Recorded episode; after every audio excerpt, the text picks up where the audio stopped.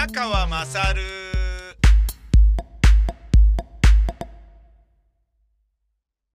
お前のお母ちゃん宮川まさるです。えーいきなりお前の、お前のって喋り始めた段階で、ちょっと単が絡んでましたね。最悪ですね。失礼いたしました。えー本日は、朝ですね、走ろうとしたら雨が降っていたので、ザーッと急に降ってきたんで、行かずもんかみたいな感じで降ってきたので、やめて家の中の室内の、あの、自転車こぎに切り替えて、で、あれはね、室内の自転車こぎはね、確かに、まあ、非常にいいんですけど、年齢とかね、入れるから、いや、もう50何歳でそれだとしたら、あの、心拍数はこれ以上上げない方がいいよみたいな感じでね、120とかに設定されちゃうわけですよ。で心拍数が120より上に行こうと、行く、行きそうになると、もしくは行き、行くと、えっ、と、ペダルにかかる負荷を軽減してくれちゃったりするんですよね。だから、あのーなんだろうな、安定して120の、えー心拍数で、いくらでもできちゃうから、しかもあの自分の体重乗ってないでしょ？自転車は。だから足も全然痛くならないし、いや、まあなるんですけどね。まあ、まあちょっとすいません。強がりました。日々走ったり、あの、昨日みたいになんか髭剃の滝とか行くみたいなことやってちょっと足を痛めつけてると、あの、普段の痛めつけっていう状態があるから、ある日突然あの、自転車こぎに変えたところで、やっぱあの、痛いよっていう、なんか、ふくらはぎパンパンだよみたいなものは、あるっちゃあるんですけどね。ただまあ、あのね、そうそう毎日やっていなかったとしたらそんなに痛くはないだろうっていうのが自転車こぎですから、僕の父親がね、ずっとやってたやつなんですよね。うん。で、これやってればまあ、健康にはいられるだろうっていうふうに思ったんでしょうね。家から出ることなくそれずっとやってたんですよね。で、まあ90ぐらいになって腰の関節が、あの骨折するっていうですね、あの、自転車こぎやってって一番なっちゃいけないパターンの骨折とかしちゃったんで、でそれ治った後もこれやりそうだなと思ったから、親父から引き剥がすようにそれを俺ん家に持ってきて、だったらやっちゃえみたいな、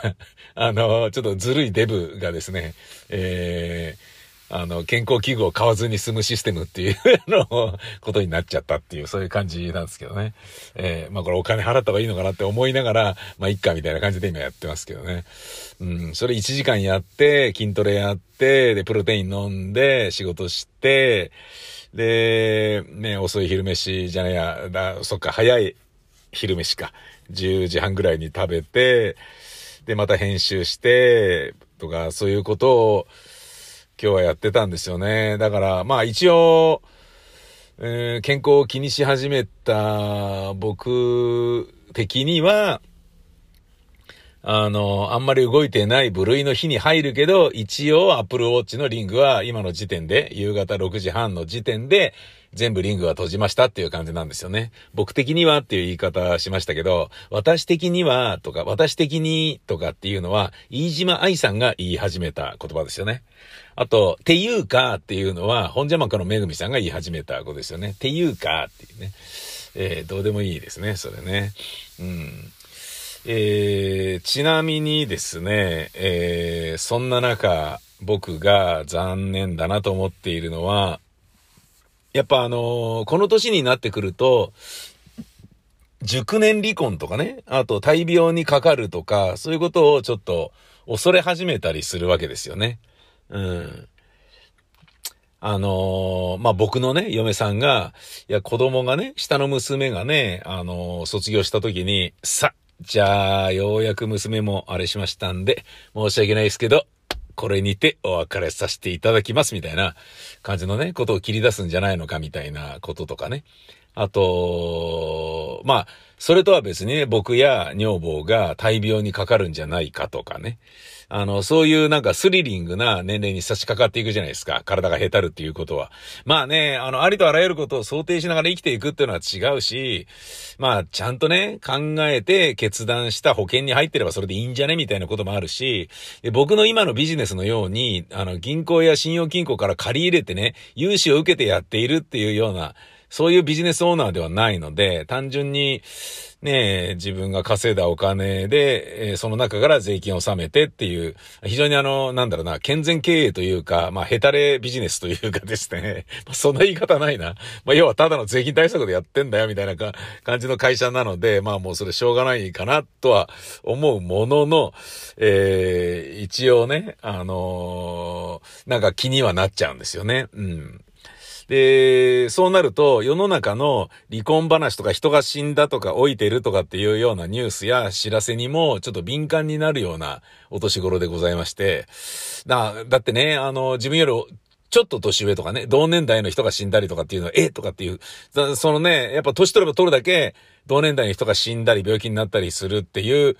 ケースは当然増えてくるじゃないですか。当たり前ですよね。うん。で、そうなると、あららららとかね、いろいろ思いますよね。うん。あのー、梨本リポーターがね、癌で苦しんでいた時に死ぬまでツイッターでね、現状をどんどん報告し続けてたんだけど、最初は僕フォローしてたんだけど、やっぱりあまりにもネガティブだから途中でちょっと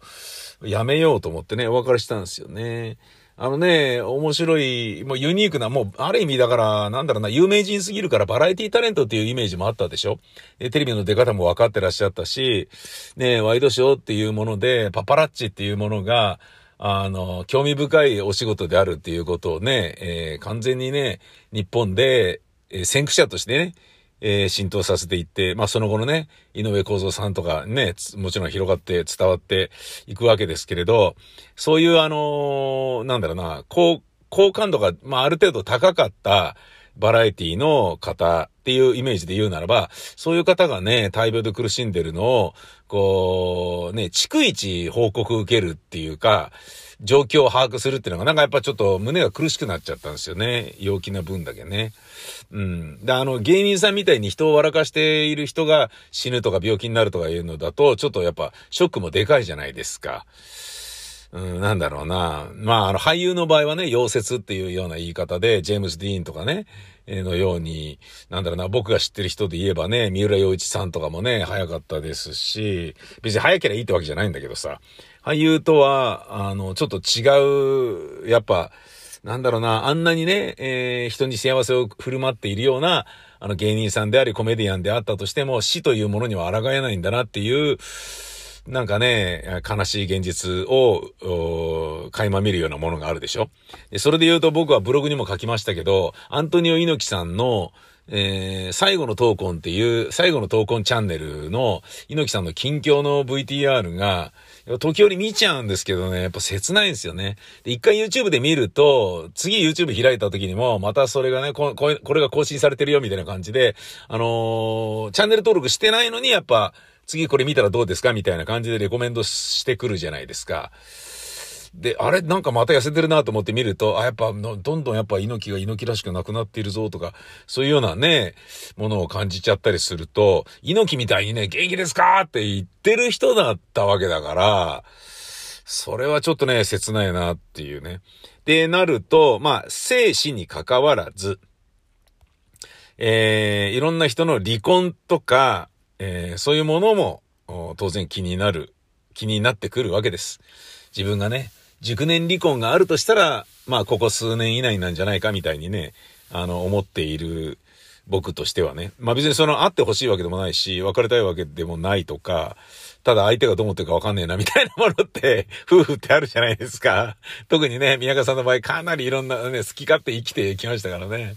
いよいよ、勘弁してくれよ、みたいな。いや、そうでもないのかなとはわかんないですけどね。大丈夫だと思いますけど、うん。えー、ユッキーナ、ね、えー、木下ゆきなさん離婚しましたね。うん。なんだけど、まあやっぱ自分ではパワフルでね、人気もあるからいけると思っていたんでしょうね。えー、昨年の7月に芸能界を引退した木下ゆきなさん33歳が、広告主であったロハス製薬から巨額の損害賠償を求める民事訴訟を起こされていたということが分かりました。えー、木下さんは2019年の1月、このロハス製薬という会社が展開するフェイスマスクのイメージモデルに就任しました。だが契約途中の、えー、同じく2019年の10月に、えー、実の姉が勤務していたタピオカ店へ、事務所総出で、総出でありますから、と、同活まがいのメッセージを送っていたことが発覚して、騒動になりましたと。まあ、これで、巨額の損害請求を求める民事訴訟を起こされるに至っちゃったわけですよ。いや、そりゃそうだろうと。で、所属事務所的にはね、あの、世間の反発を鑑みて、復帰はまだ早いからっていうふうに説得してたんだけど、いや、もうやりますよ、やりますよってすぐ復帰しますよ、みたいな。だっていいんでしょ？じゃあ復帰するみたいな感じで、バンバンやろうと思ってたね。彼女は自分の主張を曲げなかったらしい。それで芸能活動再開というふうになったんだけど、まあ、いろいろとあのー、パタパタ叩いてみると埃がバラバラバラバラ出てきたと。身体検査をすると、週刊誌沙汰になるようなスキャンダルがベロベロベロベロっと出てきて分かってしまって、それを彼女に、本人に事務所側が問い詰めたところ、彼女は、じゃあ引退するとなったという話。私は引退したくない、私は悪くないというのが本音だそうです。だって。えー、まあなんかね、で、ご、ご自、自分としては500万人のね、フォロワーがね、ツイッターのね、アカウントとかにもね、もういると。だからもう自分人気あるから何やったって大丈夫なんだよ、と。ねだ当時は1億円ぐらいバンバン稼いでいたのに、今となっては、あの、そのね、1億円レベルをちゃんとね、えー、いろいろな広告収入とかも含めて稼げていたのは全部事務所がちゃんとね、あの、営業をかけて、うまく取りまとめてっていうことをやってくれてたわけじゃないですか。ねだから、あの、YouTube だとかな、あの、Twitter とかそういうところでも、ちゃんと、ねあの、アフィリエイトであったり、いろんなね、あの、もので稼ぐっていうことができてたわけでしょ？ペイパブみたいなものとかね。うん。それがね、あの、辞めるってことになって一人になって、で、それでも、まあ、ある程度は、新しいなんかインスタのアカウント作ったみたいなんで、それでね、まあ、何かと絶対ね、あの、お金は、ある程度は絶対数千万は絶対稼げてるとは思うのだけど、ただね、なんか、どうなのみたいなね。あのー、ね、まあ一番俺がね、どうなのって思ったのは、犬ですね。エイバルの犬ですね。何やってんの？犬っていう感じでしたよね。もういいだろ、こんなヤンキーおばさんは、みたいな感じが僕はするんですけどね。これちょっと気になっちゃいましたね。えー、熟年離婚ということで言うと、八代亜紀さんが最近の僕のびっくりニュースでしたね。八代亜紀さんが離婚しました。これ、もともとマネージャーさんだったらしいんですよね。だけど、もともとマネージャーの前は歌手だったらしいんですね。八代亜紀さんとデュエットで歌を歌ったこともあったらしいんですよね。で、歌手ダメだ、もうやめるとなった時に、だったらマネージャーやってみたらどう？ってなり、で、マネージャーになったら、じゃあうちの事務所でどう？みたいな感じでどんどん近づきになっていき、で、八代亜紀さんの父親が亡くなる前に、独身だった、えー、八代亜紀に対して、えー、その、亡くなる直前のお父様が、結婚するなら、M 君のような男の人がいいと思うよ、と助言したことがきっかけで、意識をするようになり、5年間の交際を経て、結婚。えー、当時44歳、八代明ね。で、これのですね、結婚に至る流れというのは、結婚してあげてもいいよっていう 八代明の逆プロポーズだったんだけど、それを、ね、えー、何度も何度もそのお相手は、いや、マネージャーですから、いや、マネージャーですから、と、断ってきたというんですよ。素敵ですね。いや、マネージャーですから。ね。素敵ですよね。これあの深沢さんと田中美佐子さんの関係にちょっと似てるような感じしますよね。あれマネージャーじゃないけど付き人みたいなことを深沢さんがやってらしたでしょねでね、まああの格差がはっきりしている状態じゃないと、えー、僕たち夫婦はうまくいかないんですっていうことをね、深沢さんはおっしゃってたから、僕は彼女より絶対に売れてはいけないんですって結婚してた、ね、時におっしゃってたから、それはそれでね、すげえなって思うお話だったよね。うん。で、それもね、やっぱ、あのね、相手の方からみたいな流れがあったみたいですし、やっぱこういうのね、あの、断りそうにないということで、えー、なんだろうな、恋愛も、あのー、恋愛みたいに自分が否定されたくないっていう成功者は、やっぱ、ね、あの、地固めしてから行くんでしょうかね。この人だったら断らないだろうなって、喜んでくれるだろうなって人にね、逆プロポーズするっていう流れが多いんでしょうかね。わかんないですけどね。この八代亜紀さんと、えー、元の旦那さんの間には子供はないということです。だけど、70歳で離婚っていうのは俺びっくりだよね。なぜなら、そのぐらいの年齢が一番人恋しくて、いやー、女房と結婚しといてよかったって思う年齢だと思うんですよ。絶対。それまではイケイケでどんなこと、いろんなことやってたあの、おっさんたちでさえ、年老いてきて体が弱ってきて、なんか不安になってくると、いや、結婚しといてよかったって二人で頑張ろうね、みたいに。だいたい70歳ぐらいになってくると、二人で一人前みたいな感じになってくるでしょ？物の考え方とか買い物とか、何か自分たちのことを守るっていうものに関してもね。た、例えば片っぽ倒れたらそのまま死んじゃうところがもう一人が救急車に電話できるから、なんとか助かるみたいなこともあるしさ。俺の父親と母親もそうだしね。ボケてはいるけど、母親は耳、目、鼻、足が一応歩くことができる、聞くことができる。でも認知症。え父親は耳が聞こえないけれど、ボケてはいない。ね、車椅子じゃなきゃ動けないけど、ボケてはいない。完全に二人のバランスなんだよね。だそういうことで言うとね、あの、八代亜紀さんが、一人になりたいと思ったら何なんだろうっていう、もうすっごい気になるんだよね。で、自分にそれができるかなとか思っちゃうんだよね。うん。いや、難しいと思うんですよ。で、お互いのためにそれやめた方がいいんじゃね？って思うんですよね。よっぽど嫌なことがあったのか、よっぽどやりたいことがあったのか、何なんだろうみたいな感じだよね。でね、じゃあそういうのいたんじゃないの？って思ったら、橋幸夫、おー、片岡鶴太郎、おー、芸能界の中でも熟年離婚が意外といるということが分かりました。米助、おー。そしてこの人忘れてはいけない。幸せは、水前寺清子、おー。何がそうなるんでしょうね。何がそうなるんだろう。俺、その心理がすっげえ知りたい。だけど、そんなことよりも僕が目を疑うようなニュースが飛び込んでまいりました。理由はよくわかりません。清原和弘がベストファーザー賞 in 関西に選ばれた。なぜ？全然わからない。なぜ？ベストファーザー賞、なぜ？なぜ？なんでしょうかね。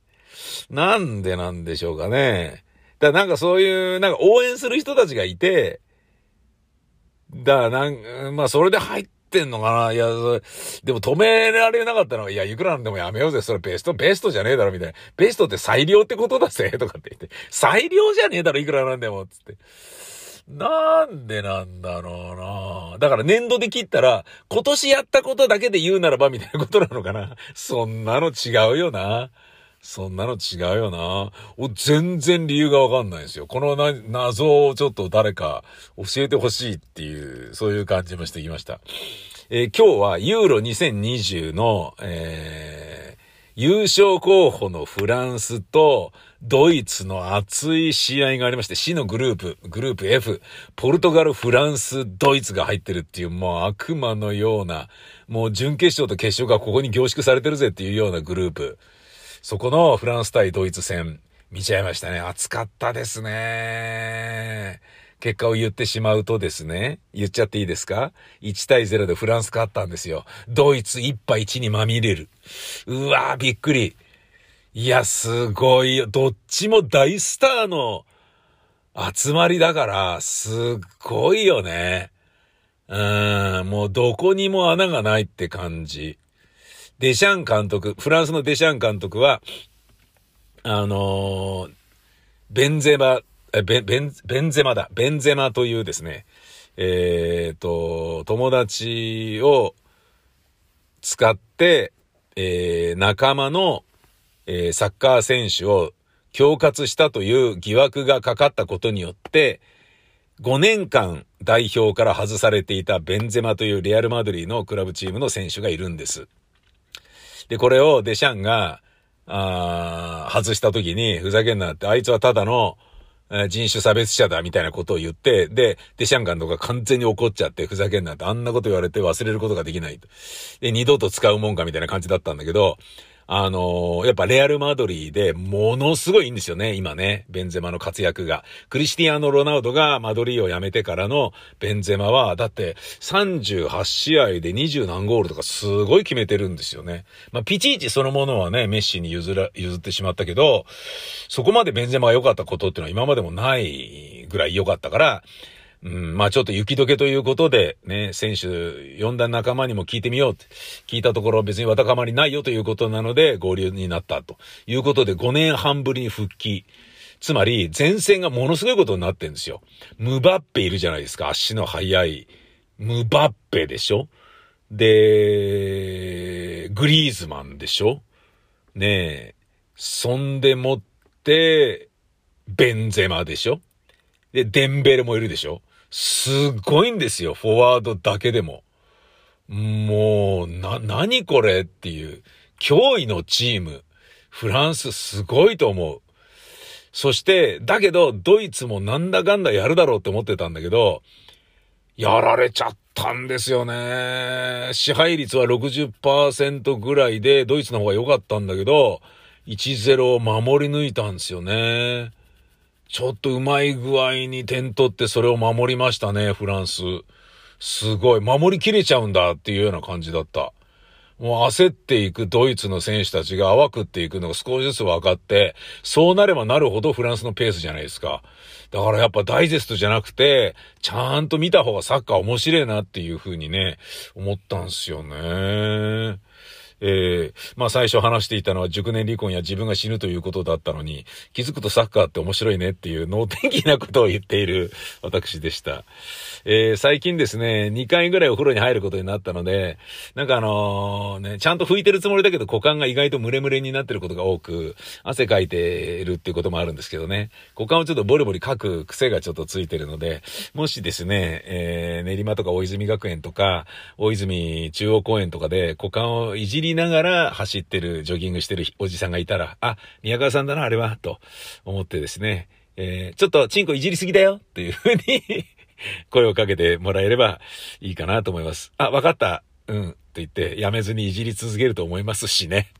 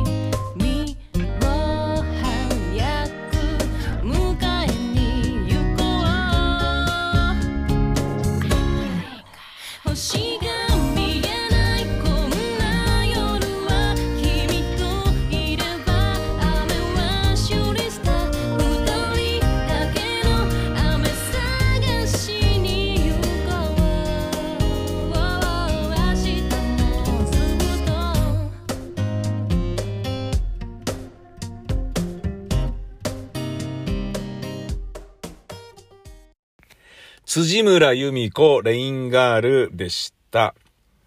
えー、この辻村由美子さんの曲を誰の何ていう曲なんですか？どこで CD 売ってるんですか？ってお問い合わせがすごい多いので、えー、ちょっと曲紹介なんぞしてみました。えー、実はですね、インディーズレーベルだけど前の事務所との兼ね合いで、このアルバムそのものを再販することができず、だけど僕が、あのーえー、開局特番に携わることができて、ウルトラ FM という、えー、放送局の、ウルトラ FM のレーベルがあって、それの第一弾がなんと辻村由美子さんのアルバムらしいので、それがね、まあ、あの、ここで紹介してる楽曲が入ってるかどうかわかんないんですけど、あの、あの声はね、やっぱりね、めちゃめちゃいいもんね。本当に。なので僕も、えー、買おうかなというふうに思っております。そして私宮川は、えー、6月27日の日曜日、大塚レイサマースタジオというところで、午後3時から、大塚軽くアフタヌーンという、シンガーソングライターの石川義弘さんと二人でやってるトークライブがありますので、えー、3000円でチケット前売り中なので、よかったら来ていただければというふうに思います。えー、前売り取り扱いはビタミセ v-mise.com v-mise.com です。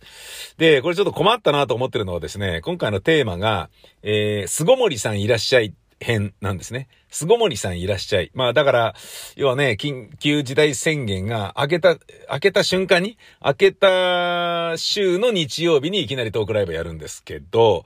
明けるまでの間に巣ごもりしてたよね、俺たち。その間にどういうことやってたの？それを映像にしてみようよっていうことなんですけど、意外と僕ですね、あの、毎朝外に出て走ったりとかですね、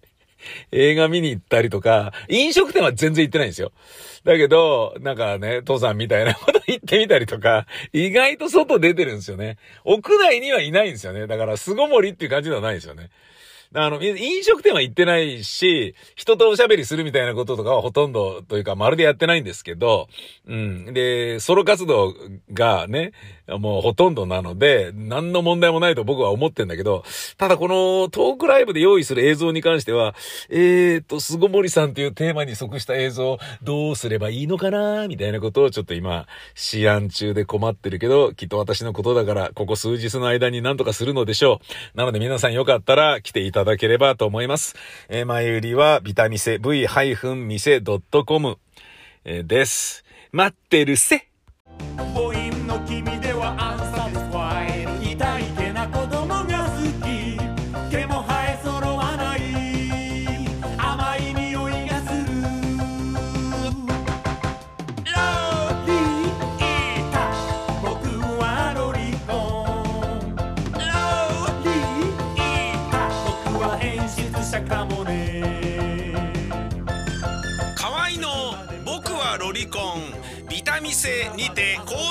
発売中ビタミセの URL は v-mise.com v-mise.com です